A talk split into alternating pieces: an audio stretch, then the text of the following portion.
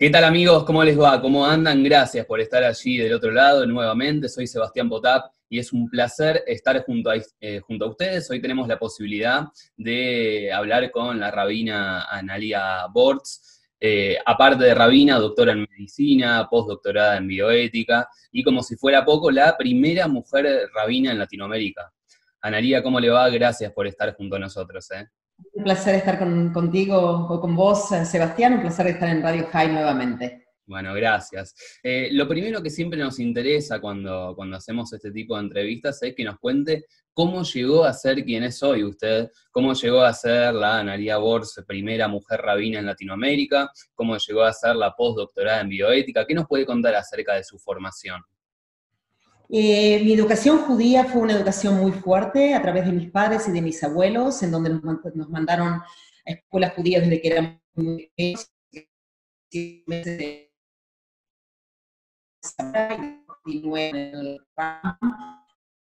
muy importante en los años en donde yo ah, asistí a esa escuela, me recibí de ahí en el año 1984. Em, y después fue el camino normal de mi familia. En mi familia somos todos médicos. Eh, mis padres fueron médicos y también inspiraron a los demás a ser médicos. Toda la familia más eh, eh, unida, digamos, y también mis primos, todos ellos fueron inspirados por la increíble esencia de mis padres médicos, en donde el concepto de tikkun olam, de poder ejercer no solamente la medicina, pero además poder llegar al paciente, donde el paciente estaba, y poder dedicarse a ese paciente todos los días de su vida fue un gran ejemplo para nosotros. Entonces llegamos a la medicina a través, más que todo, a través del Tikkun Olam, pero también era una manera de, respeto a mis padres de poder ejercer la medicina. Eh, cuando yo comencé en la Facultad de Medicina, eh, en el año 1984, eh, en ese momento estaba leyendo un, un preparado histológico y, me quedé pensando qué es lo que, cuándo íbamos a hablar del ser humano en general. Eh, yo también era asistente de la cátedra de anatomía y fue en ese momento a, preguntarle a nuestro jefe de la cátedra, que después pasó a ser eh, decano de la universidad, el doctor Luis Ferreira, al que tengo muy buenos recuerdos. Eh, le pregunté, en este momento estamos hablando del, del, hígado y del páncreas y del bazo y del intestino, ¿cuándo vamos, ¿cuándo vamos a hablar del ser humano en general, en forma holística? Ah, y el doctor Ferreira me contestó, cuando llegues a la, carrera, la parte de semiología, pues que era en ese momento el cuarto año de la universidad, vamos a poder hablar también del alma y del cuerpo. Y yo no tenía mucha paciencia, así que fui a golpear las puertas del seminario rabínico y dije, quiero simplemente estar aquí para poder estudiar, para poder revitalizar ese contacto con lo que es el alma. Y siempre me gustó esta idea de unir el alma y el cuerpo. Entonces, para mí, básicamente la medicina es, eh, es plegaria en, forma real y para mí la, religión es medicina en forma de plegaria. Eh, eso está inspirado en Abraham Yeshua Heschel, que esa es una, manera de, de, entender lo que es el alma y el cuerpo. Todos, todas las mañanas nosotros rezamos dándole gracias a Dios por darnos todos los orificios de nuestro cuerpo que pueden, eh, que con ellos podemos subsistir en nuestra vida y después rezamos por nuestro alma y para mí esa combinación entre el alma y el cuerpo es lo que me, lo que me motivó a estudiar tanto medicina como el rabinato. Eh, quiero hacer una aclaración. Yo soy la primera rabina recibida en Latinoamérica que concluyó sus estudios en Jerusalén. Eh, eh, para hacerlo más, más real, entonces que me recibí en el año 1994, el 20 de junio, en Jerusalén, y después con una ceremonia en el seminario rabínico el 2 de octubre. Me detengo em, por un instante en esto que mencionaba acerca de su carrera y a su vez eh, su pasión por el alma y, la religión. Porque hay muchos capaz que piensan, cuando a uno le dice carrera universitaria, piensa en ciencia dura, estricta, y no se detiene tanto a pensar en que la ciencia capaz aceptaría ser complementada por la religión, como en este caso es lo que le pasó a usted. Eh, usted lo que notó es que sentía una, digamos, una pasión tanto por la ciencia y por la bioética, por la medicina, pero a su vez por descubrir el alma y fue lo que la llevó al, lado más de la religión, ¿no? Eh, sí, y es una excelente observación, porque a veces uno está tan enfocado en poder pasar las materias y poder recibirse y tener el diploma en la mano, eh, que en el camino, que realmente eso es lo que nosotros llamamos el journey, ¿sí? el camino en sí, es lo que realmente vale la pena. Y en ese camino algunas ventanas se van abriendo, algunas posibilidades se van abriendo, En mi caso particular no era demasiado frecuente que alguien vaya a golpear la puerta del seminario rabínico y bueno, y se fue desarrollando en forma paulatina y en forma orgánica eh, hasta que, bueno, cuando terminé la parte, digamos, de requisitos, lo que se llamaba en ese momento a Barbanel, y después seguí con mis estudios, después me, encontré en que ya estaba dentro del seminario rabínico en la carrera rabínica en sí, cosa que en realidad era una, era una novedad en ese momento. Eh, pero de todas maneras el seminario me dio eh, increíble, increíbles herramientas como para poder, incluso hoy en día, casi a 30 años después de todo eso, poder unir esas dos pasiones que es el tema del alma y el cuerpo. Eh, yo me dedico muchísimo, en este momento hace 15 años empecé todo un grupo de fertilidad en los Estados Unidos que tienen que ver con la parte del alma y la parte del cuerpo. Hace tres años atrás uh, también empecé otro grupo eh, que tiene que ver con el tema de la salud mental, también el tema del alma y el cuerpo y el tema del estigma. La sociedad pone la salud mental y cómo poder recuperar ser humano eh, en, forma también holística. Eh, escribí tres libros hasta el momento y eh, uno tiene que ver con el, tema de el, tema de infertilidad, sobre todo también el tema de estigma y, fertilidad o infertilidad en, en, las parejas judías. El otro libro tiene que ver con una cuestión personal, el tema de perder la voz y volver a recuperar la voz. Y el tercer libro tiene que ver completamente con el tema de sacar a una persona desde el estigma de salud mental y poder reunirla ah, con el resto de la sociedad. Justamente el último libro este, tiene un título muy particular que se llama um, My Coming to Jesus with my bride, which is uh, me, con Jesús a través de mi, a través de mi, de mi rabina. Pero en realidad es, es una expresión americana que es, de repente me di cuenta de que había algo de luz detrás de, todo el estigma que pone la sociedad en, eh, general. Hmm.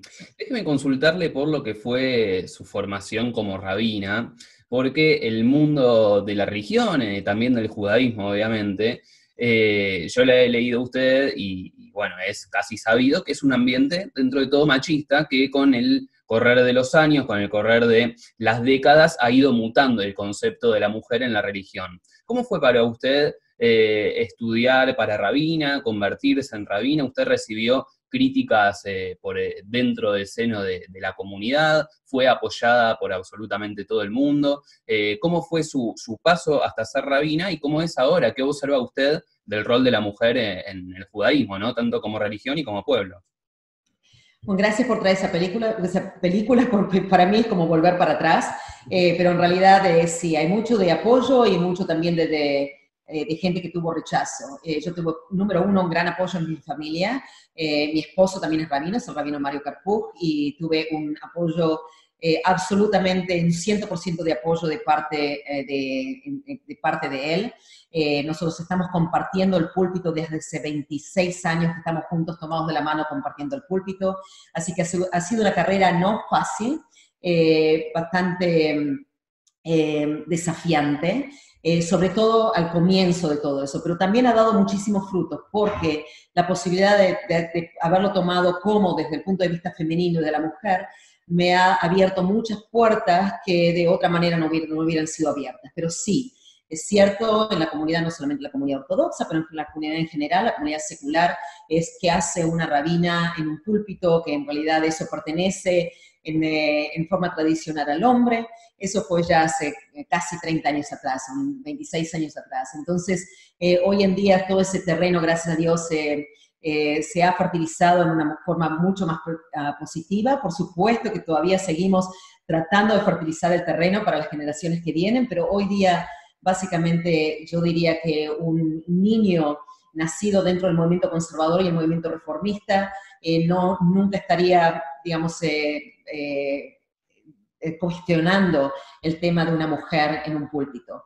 Em, por supuesto que esto no es una manera de imponerse dentro de alguien que no lo va a respetar. Eh, nunca mi, posición ha sido una función no ni de competencia, ni de imponerme en algo que alguien pueda llegar a rechazar. Mi posición siempre fue una, posición muy natural, muy orgánica, en decir, bueno, eso, eso soy quien soy, eh, me gusta enseñar, me gusta estar en el púlpito, me gusta dar prédicas, etcétera, etcétera, pero nunca tratando de traer algún tipo de rispidez de, la fricción en algo que pueda poner incómodo a alguien. Si alguien no está incómodo con eso, hay dos opciones, o continuar en ese lugar o, abrirse otro camino, o para la persona también, o continuar en ese lugar o abrirse en otro camino. Gracias a Dios, el, gran, el, gran paraguas, ¿no es cierto?, del, la gran... Eh, carpa del judaísmo es bien amplia y todos tenemos un lugar.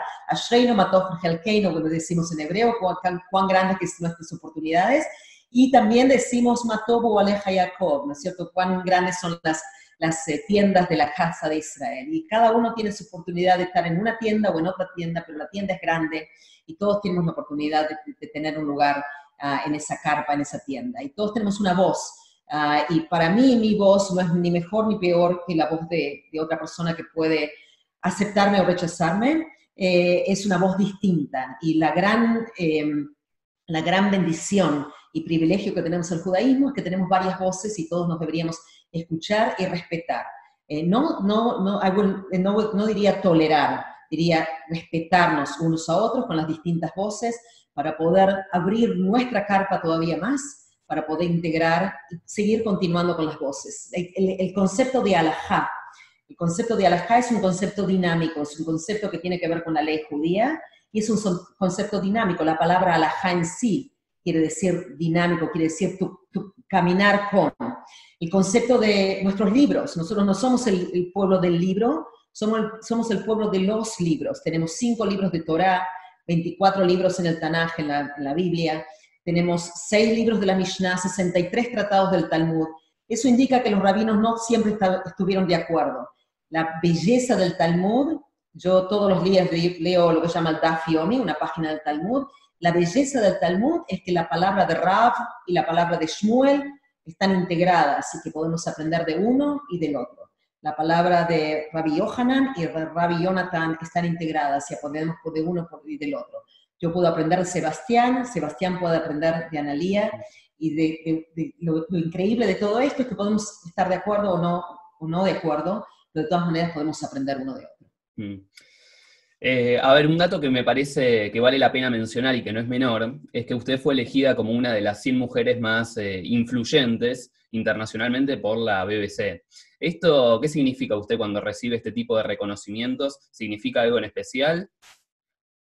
La verdad que cuando recibí el llamado telefónico pensé que, era un chiste. Eh, me pusieron con Isabel Allende, con eh, premios Nobel de Paz, premios Nobel de Bioquímica, con eh, Chelsea ah, Clinton. Yo dije, ¿qué hago yo en esta lista? Me, sentí tremendamente halagada y, lo tomé con muchísima humildad por el tipo de gente que rodeaba las otras 99 mujeres que seguramente sí se lo merecían. Eh, les pregunté cómo es que habían llegado a mí y me, y me dijeron justamente porque habían buscado a alguien que pueda coordinar desde el punto de vista femenino la integración entre el alma y el cuerpo. Y cuando se enteraron que yo había trabajado tanto en el tema de fertilidad e infertilidad en parejas, eh, uniendo el tema del alma y del cuerpo, se dieron cuenta en que en realidad era algo interesante. Y después cuando vieron que la segunda parte, digamos, de mi carrera actual tiene que ver con la, el sacar el estigma de la sociedad en todo lo que tenga que ver con la salud mental, dijeron, esto es algo que también tenemos que, eh, tenemos que enfocarnos porque lamentablemente el nivel de suicidios por diferentes razones, y también estamos en el medio de la crisis del opio, eh, eh, es algo que, también les llamó la atención. Así que recibí un llamado, fue un viernes a la mañana, horario Atlanta, yo vivo en Estados Unidos hace 20 años, em, y pensé que realmente era, era algo que me estaban haciendo un chiste de algunos amigos, eh, pero no, me dijeron que, era cierto y después salió. Eso creo que llamaron un mes antes de que después salió publicado. Mm. En alguna de las respuestas anteriores usted decía que le gusta enseñar, que le gusta transmitir. Bueno, yo le pregunto, ¿qué le gusta a Analia Bortz hacer en su rutina? ¿Le gusta leer? ¿Le gusta enseñar? ¿Le gusta escuchar música? ¿Qué nos puede contar acerca de, lo que le gusta hacer en su rutina? me gusta mucho ejercitar, para mí es importante llevar el alma y el cuerpo en, forma en, en unison para poder para poder tener la estamina que, que necesito de mi cuerpo para poder darle al alma. Me gusta mucho aprender algo nuevo. Todos los días yo no me puedo ir a dormir si no aprendí algo nuevo. Siempre necesito saber algo nuevo. Tengo una, una pasión, yo hasta diría una adicción por, por, por, eh, por aprender. Eh, me gusta mucho escuchar eh, podcasts interesantes en donde también me permiten aprender. y en forma personal yo pinto. Eh, pinto sobre seda y, también eh, buceo. Mm. Eh, así que son, soy, junto con mi esposo somos buceadores profesionales, hemos estado en muchas partes del mundo buceando y el buceo es algo que me fascina porque yo no hago yoga, yo todo mi ejercicio tiene que ver con algo bastante más fuerte que el yoga. Admiro a la gente que lo haga, pero mi, mi yoga, mi yoga es, tiene que ver con recrearme a mí como si fuera a volver al útero de, mi madre con el líquido amniótico alrededor y poder sentir mi propia respiración. Y el buceo y la integración del buceo con el tema de la creación divina, con lo que Dios ha creado en el momento de, paz, donde solamente dependo de mi, tanque de oxígeno enriquecido, eh, es, una, es un momento muy, muy especial. Entonces, para mí, pintar sobre seda y buceo, leer, aprender, ah, eso es... Eh, y ejercitar, eso es eh, lo que todos los días, eh, además de lo que hago en forma rutinaria, eh, me gusta. Ah, una observación es que en forma rutinaria, porque lo hago regularmente, pero nunca, no me gusta sentir que tengo una rutina.